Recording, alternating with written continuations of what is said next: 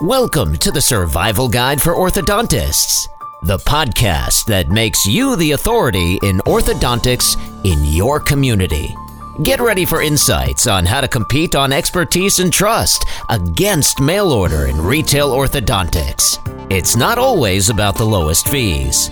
And now, from the People in Practice team, your hosts, Dr. Leon Klempner and Amy Epstein. Did you know that orthodontists can be more profitable treating an easy four to six month aligner case at $3,000 than a comprehensive case at 5,500? Get out of here. What are you talking about? Why would I want to attract easy, limited treatment cases when I can charge more for a full case? Where did you get your degree? The uh, MBA Direct Club? You go ahead and find me a board certified orthodontist with, let's say, an MBA from Wharton. You bring him on the podcast, and then we'll discuss this. Done and done. Welcome to the Survival Guide for Orthodontists. I'm Amy Epstein, the marketing gal, and I'm joined by my partner, Leon Klempner, the ortho guy. Today's guest is Dr. Bill Layman, a board certified orthodontist with an MBA from Wharton, practicing in Clearwater, Florida, who devotes his efforts to developing fully digital workflows that eliminate the need for impressions, reducing reliance on outside aligner companies. He currently serves as an advisor for a number of orthodontic companies, consulting on software improvements. He also mentors young orthodontists counseling them on how to survive and thrive in private practice. Okay, Amy, you win. You win. Uh, don't you hate it when your daughter, you know, is always right? Anyway, in this episode, we're going to explore the strategy of marketing to attract the retreats and the limited treatment cases by lowering your price point while also lowering your aligner overhead. You can increase your per visit profitability. We'll discuss the nitty gritty aspects of in house 3D digital printing, how to choose the right software, case selection, and the related cost analysis. So, according to 2019 Gaidge statistics, thank you, by the way, Mary Beth Kirkpatrick, the per visit profitability of aligner treatment was higher than with braces. But you may already know that part. However, our recent analysis shows that the combination of low overhead, either with in house printing or outsourcing to a lab, coupled with a decrease in number of visits, especially using dental monitoring, is the most profitable. So let's say between 800 to 1,000 per visit. So you can see why this is an interesting topic and we wanted to bring it up. So, on that note, now let me introduce our guest, Dr. Bill Layman. Welcome to the podcast, Dr. Layman. Thank you both for having me and that wonderful introduction. I appreciate the opportunity to share my experience with uh, your viewers and your listeners. Yeah, thanks, Bill. And it's a very uh, important topic right now. And as a fellow orthodontist, I'm sure you share some of my distaste for direct to consumer companies that are selling aligners direct to patients. However, Amy and I counsel our marketing clients that there is a silver lining as much as I wish they never existed, they are creating a growing desire for people to get their teeth straightened. What's the um, ad spend from the direct to consumer companies, just raising awareness? Well, I, it's close to $300 million last year, 2019. Mm-hmm. Yep. So, you know, they have very deep pockets, but they're creating a great opportunity. And uh, we all know that one way to attract this group is by providing let's be real, a lower price point. And house in-house digital printing can allow us to do that. So, Bill, here is my question to you. There are so many printers out there, and the cost varies so much. What criteria did you use when deciding on selecting a 3D printer? Well, Leon, we spent a lot of time looking at all the different printers and my initial three years ago printer that I bought um, was a Formlabs, and the reason I got that one was because of ease of use, ease of connectivity, uh, the ability to have cartridges that you just plug the resin in and it fills up. Uh, but what I found out over time is that speed of print Um, we have a limited square footage. Uh, we have about 1,400 square feet in our office. So speed of print and different types of printing materials started to play into a much bigger KPI, um, playing into my decision. So the biggest things I think somebody should look at are speed of print, because um, they want to make turnarounds uh, for college kids that needs retain need retainers, people that are on the move that may not have much time but want to get the aligners that you talk about. Um, and also just capacity, production capacity. Uh, if you don't have a lot of room and you can't daisy chain a bunch of printers together, uh, you may have to get a little more expensive CDLM or DLP printer so that you can meet the capacity that your practice is asking for. So, speed of print, materials available, uh, ease, ease of connectivity are the three big things that you should be looking at for your practice.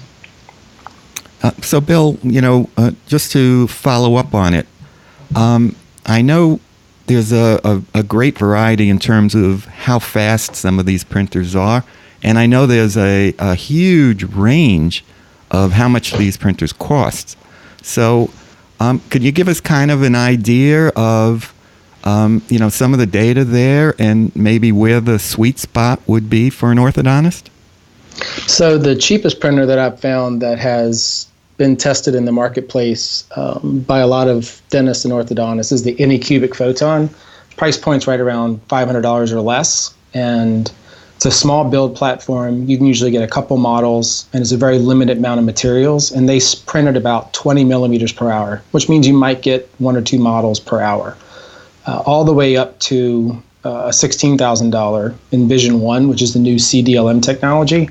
We can usually print six to eight models in 25 minutes. Uh, so that for us has been very beneficial. The two printers that are really in the sweet spot as far as price, uh, the SprintRay and the Formlabs 3, um, of those two printers, the SprintRay having the DLP technology versus the Formlabs, which used to have SLA, which now has a low force SLA type dimension, the SprintRay is still much faster at about 52 millimeters per hour.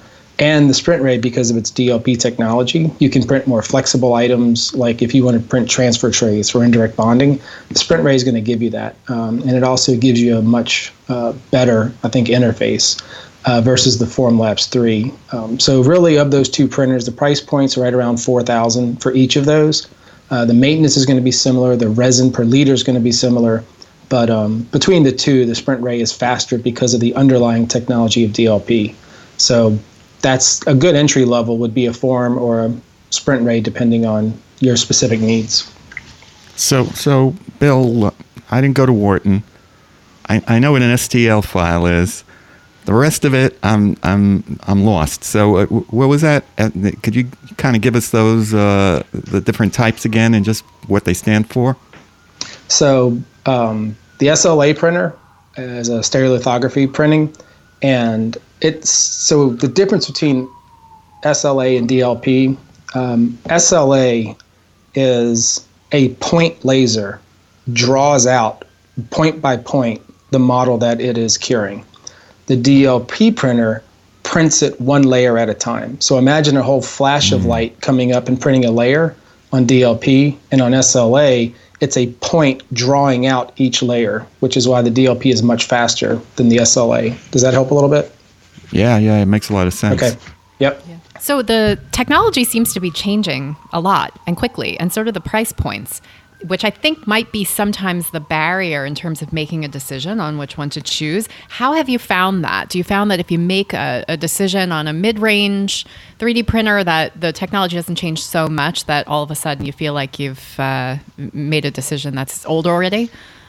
No, um, the printers now uh, especially you know the printers now are going to work very well for what you need um, over the next few years. The the the next technological breakthrough that I feel is coming, and I know that there's a printer company out there that is working very hard to bring this to market. I believe I'm pretty sure they're already most of the way through their FDA approval. Is the ability to not print models anymore but directly print the trays, either the clear aligner trays or the retainer trays, depending on the properties of the materials that they come out with. That's going to be the next big game changer.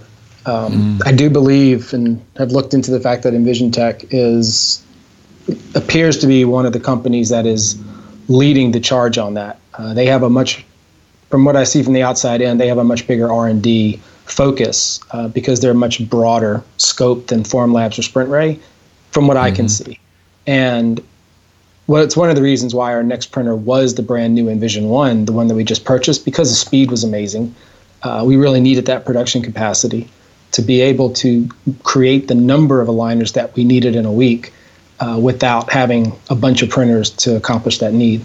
And mm-hmm. EnvisionTEC looks like they're going to be the first ones to market um, with the ability for me to actually just print the aligners, avoid the model cost, avoid the labor to prepare it, uh, really be able to just go straight wow. to the final product and just do a little cleaning on it. So that's wow. that to me is going to be the next big technology shift. And as we get closer to this AAO, hopefully we'll start seeing more information. But probably by 2021, definitely by 22, I think we should be seeing that type of uh, functionality in the marketplace. And then the cost of the printers is going to go uh, dramatically up, but the cost of your labor, um, Amy, just like a Cobb Douglas function, the cost of your labor goes down quite a bit, but your cost of capital goes up slightly, but it's a much more sustainable capacity. Mm-hmm.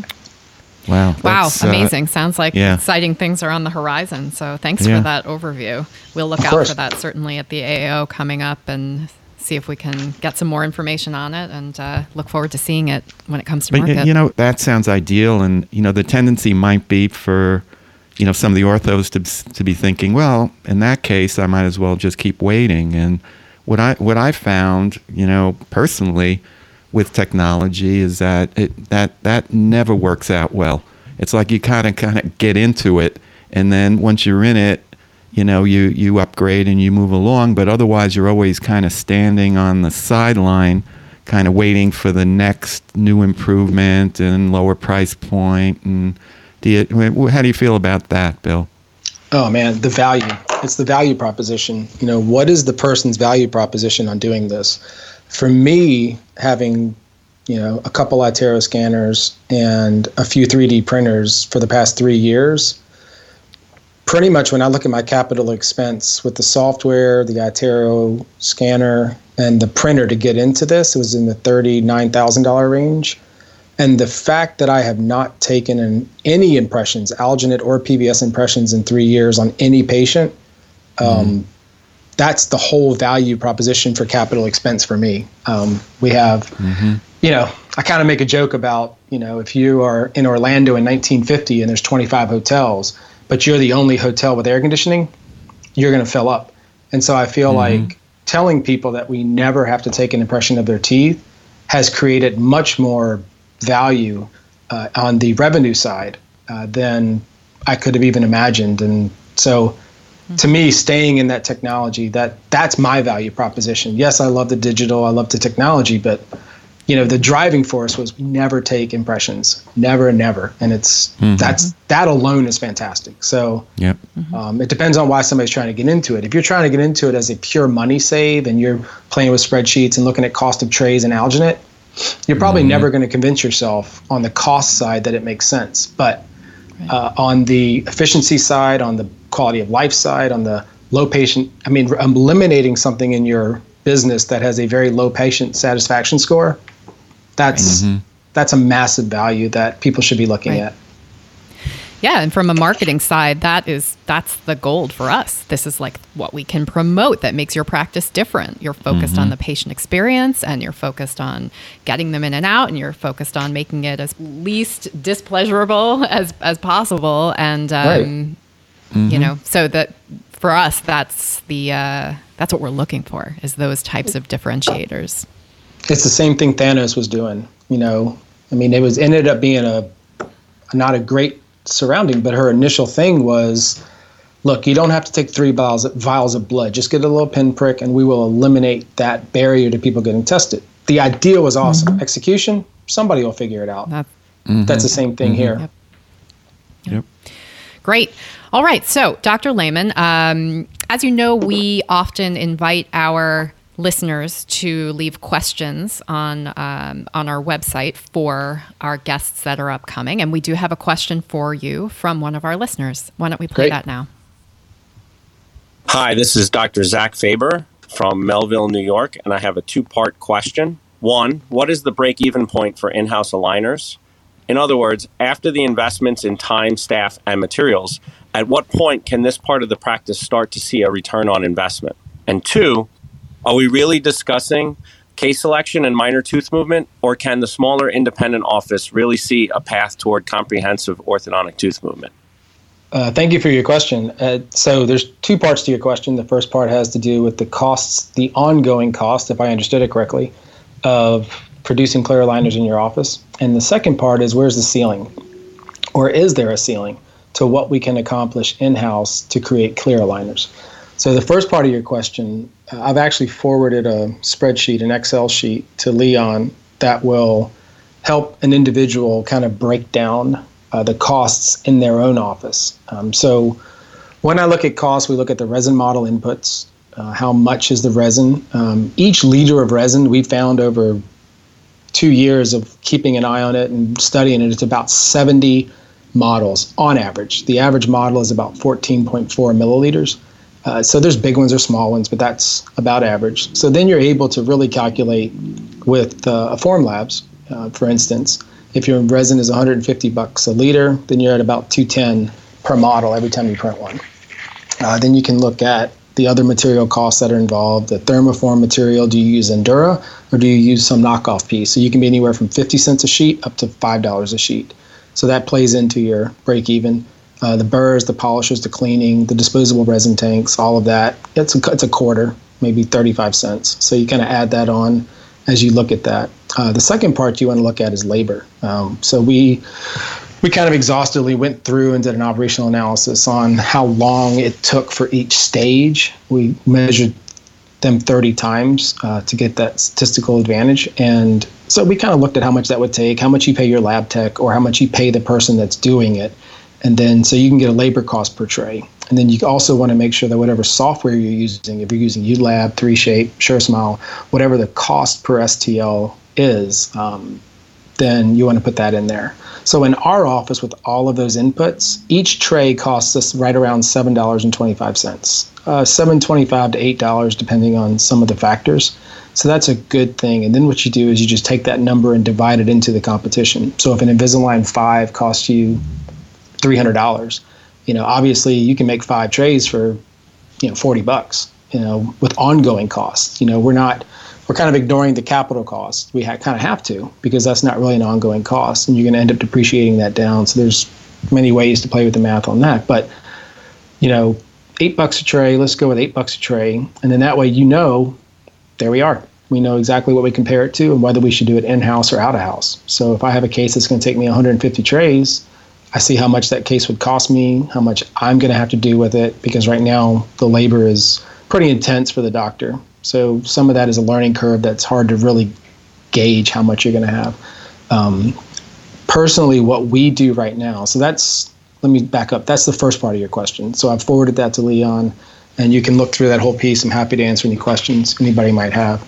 Second part of that piece is how complicated do you want your cases to be? We stop at about 20 is usually the highest number that we go to.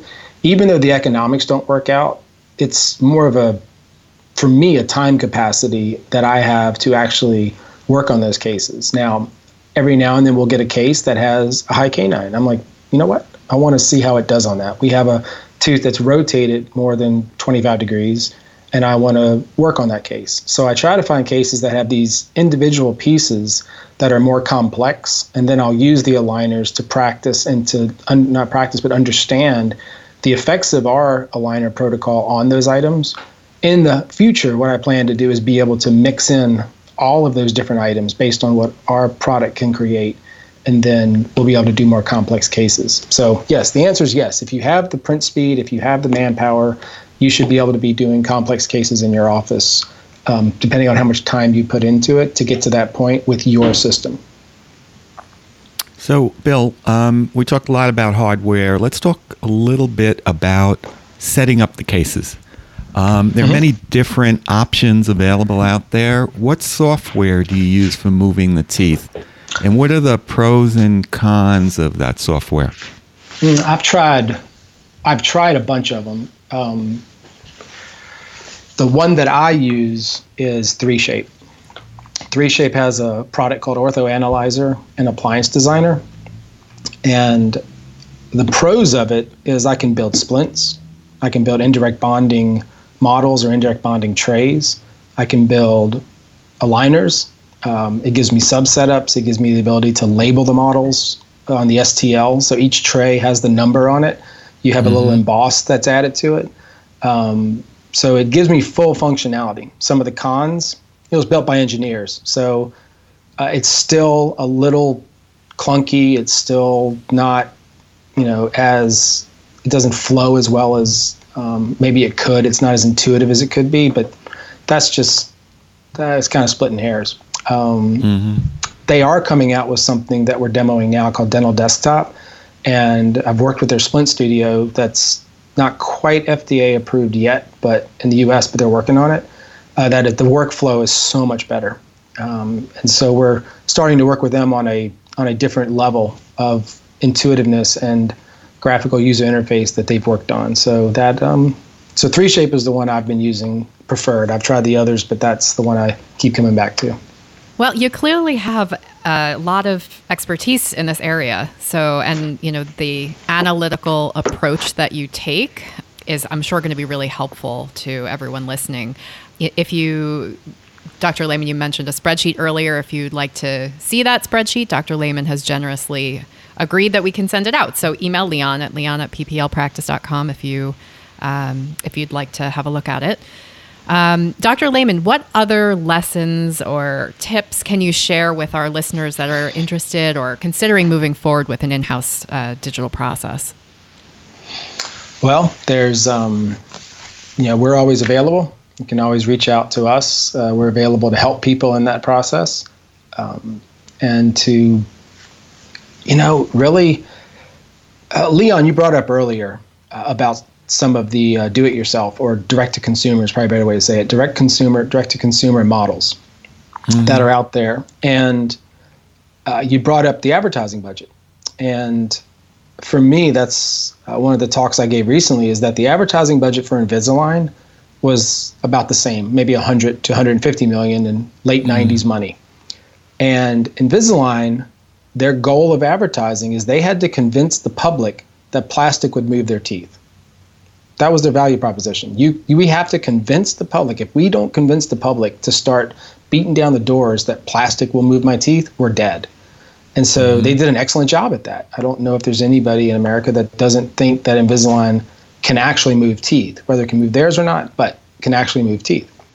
Smile Direct Club is essentially, or direct to consumers are actually going off of that and they're building on that and they're spending they spent 300 million dollars last year not to convince the public that plastic can move their teeth but to convince the public that they can get it cheaper uh, mm-hmm. uh, so to me when i saw that coming down the road a, a couple years ago it was really important that we had a solution that we could not have to invite a third party into our office to do these mm-hmm. movements that we can do and you brought up also about doing a $2,800, $3,000 case mm-hmm. uh, versus a $5,500 case. And I say to the people that may have said, yeah, why would I do that?